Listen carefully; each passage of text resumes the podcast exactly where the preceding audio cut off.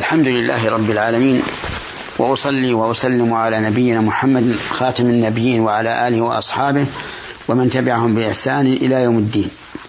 أما بعد أيها المسلمون الكرام نذكر فيها الفوائد والأحكام في الآية التي فسرناها من قبل وهي قول الله تبارك وتعالى إذ قالت الملائكة يا مريم إن الله يبشرك بكلمة منه. اسمه المسيح عيسى بن مريم وجيها في الدنيا والآخرة ومن المقربين. ففيها إثبات القول للملائكة وأنهم يقولون قولا مسموعا مكونا من حروف. فإنهم يوجهون القول إلى إلى مريم فتسمعه وبحروف. مكونة مرتبة. ومن فوائدها وأحكامها مشروعية البشارة بما يسر.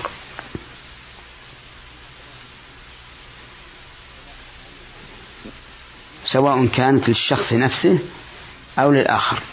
يعني بمعنى أنك تخبر أخاك الذي يحب لك ما يحب لنفسه بما يسره فيك. أو تخبره بما يسره في نفسه.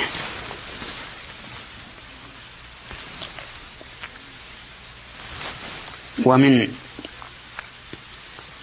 فوائد الآية وحكمها وأحكامها جواز التوكيل في الأخبار والبشارة. لأن الملائكة ذكرت أن الله يبشرها. فالملائكة تقول بقول الله عز وجل. ومن فوائدها أن عيسى عليه السلام لم يكن مولودا على المعتاد بحيث يكون من ذكر وأنثى. أي بحيث يكون مولودا بين الذكر والأنثى. ولكنه بكلمة الله فقط.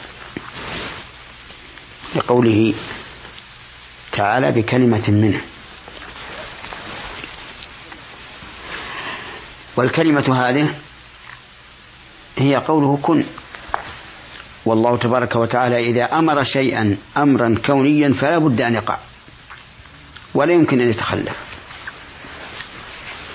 ومن فوائد هذه الآية وحكمها جواز تهيئة الاسم قبل الولادة لقول اسمه المسيح عيسى بن مريم. ومن فوائدها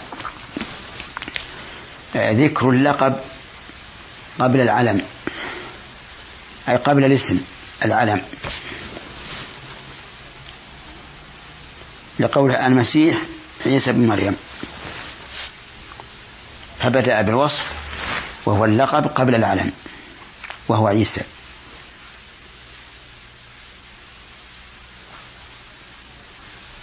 وعلى هذا فإذا أخبرت عن أحد الأئمة بشيء تقول قال الإمام فلان كذا وكذا.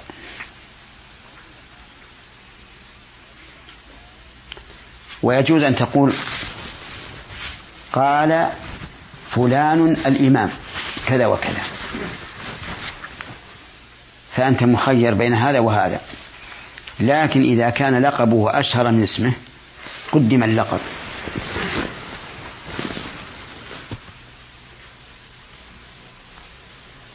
ومن فوائد هذه الآية الكريمة أن من ليس له أب فإنه ينسب إلى أمه.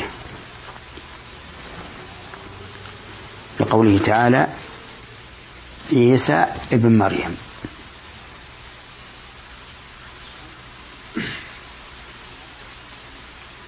وهل تكون أمه في منزلة أبيه في الميراث وغيره؟ في هذا خلاف بين أهل العلم. والراجح أنها تنزل منزلها أبيه في الميراث. لأنه ليس له نسب من من طريق آخر. فإن قال قائل إذا كانت نسبته إلى أمه تؤذيه ويتأثر بها. فما الجواب؟ فالجواب أن يسمى باسم ينسب إلى أب بالوصف لا بالعين. فمثل يقال عبد الله ابن عبد الرحمن وعبد الرحمن تصلح لكل أحد. أو عبد العزيز ابن عبد الكريم أو ما أشبه ذلك. ومن فوائد هذه الآية وحكمها وأحكامها فضيلة عيسى بن مريم عليه الصلاة والسلام. وأنه وجيه في الدنيا وفي الآخرة.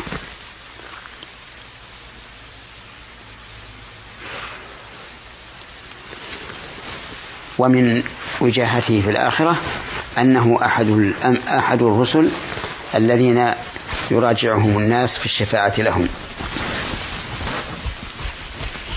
ومن فوائدها فضيلة عيسى عليه السلام لكونه مقربا إلى الله تبارك وتعالى. ولا شك أن المقرب إلى الله من أفضل بني آدم. فإن قال قائل بماذا يحصل التقرب إلى الله عز وجل؟ فالجواب يحصل التقرب إلى الله بالطاعات والعبادات. كما ثبت عن النبي صلى الله عليه وعلى آله وسلم أنه قال أقرب ما يكون العبد من ربه وهو ساجد. وفي الحديث القدسي من تقرب إلي شبرا تقربت إليه ذراعا. ومن تقرب إلي ذراعا تقربت إليه باعا. ومن أتاني يمشي أتيته هرولة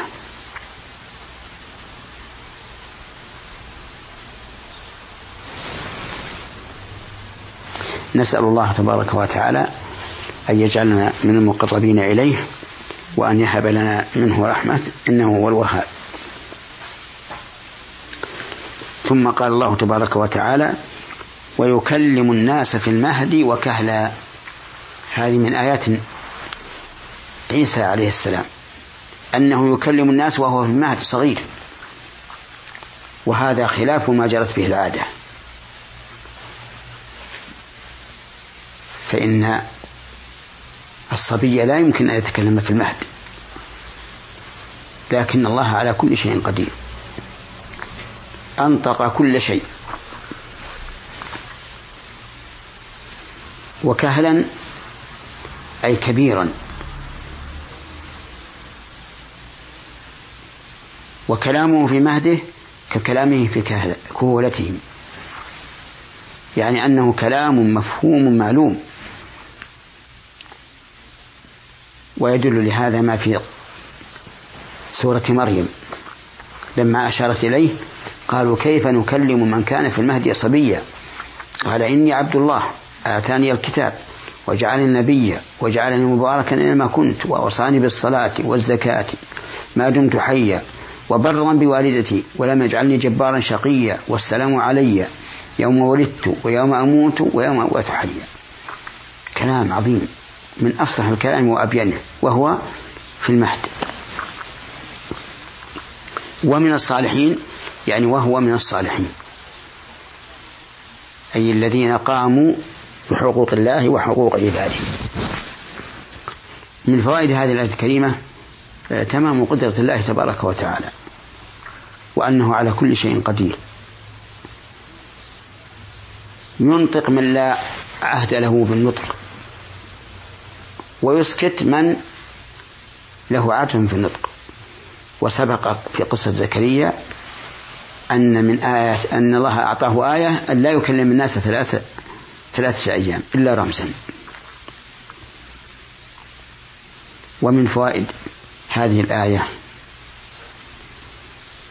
أنها مناسبة للحال. فإن زمن عيسى على ما قالوا كان زمن تقدم في الطب. والطبيب مهما كان تقدمه لا يمكن أن يعالج صبيا فيتكلم. فجاءت هذه الآية معجزة لهؤلاء الأطباء لأنهم لا يستطيعونها أبدا ومن فوائدها. الثناء على عيسى عليه السلام بكونه من الصالحين. اللهم اجعلنا من عبادك الصالحين المصلحين واغفر لنا ولوالدينا ولجميع المسلمين وإلى حلقة قادمة والسلام عليكم ورحمة الله وبركاته